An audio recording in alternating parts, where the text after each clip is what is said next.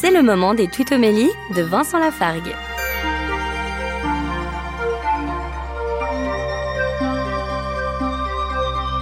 Dans le livre des psaumes, on trouve cet encouragement au psaume 27 ou 26, suivant les Bibles, verset 14. Espère le Seigneur, sois fort et prends courage. Espère le Seigneur.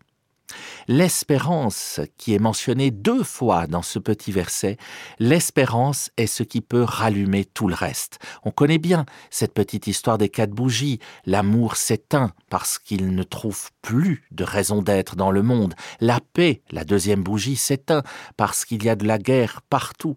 La charité s'éteint elle aussi.